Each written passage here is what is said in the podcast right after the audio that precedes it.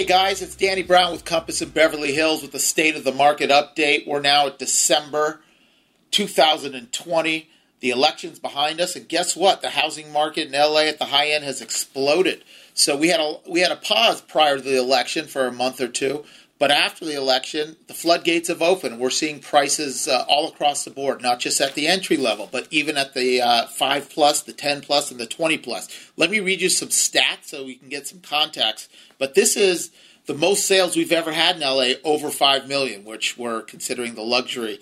Uh, we've had 619 over 5 million. Last year it was 504. We're up 23%. Uh, we've had 50 sales over 20 plus this year.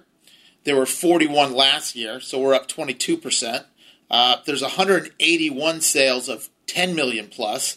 Uh, last year was 150. That's up 21%. Um, right now, there's 70 pending sales for $5 million sales.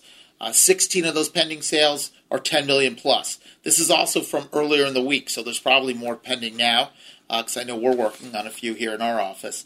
Uh, let me tell you a little breakdown of who these buyers are. Of the 50 sales that are over 20 million and above, 40 of the 50 were Americans, domestic, 80%. The other 10, it's spread out. Two Taiwanese, two English, one Chinese, uh, and then there's five that we're just not sure of that have not been um, have not been vetted. Uh, but that's the, that's the deal. And then in terms of where the sales are happening, uh, they're happening 13 in Beverly Hills, 8 in Bel Air, 8 in Malibu, 7 in Brentwood, 5 in Beverly Hills Post Office, 3 in Sunset Strip and Holmby Hills, 3, and then 2 in the Palisades, 1 in Santa Monica. So these are the over $20 million sales. So they're spread out, and this is really highlighting the, the luxury only brand. So things are moving a lot. There's a lot of velocity at the high end. We're expecting also this to continue in the new year, maybe even accelerate uh, with the equities market uh, doing so well and stock and the interest rates staying right around 3% or below. It's really an amazing time, confluence of events.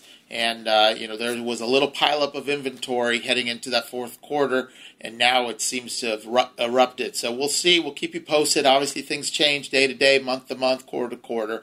But that's the state of the market. Appreciate you. You can always check us out at Danny Brown LA on Instagram or DannyBrownLA.com.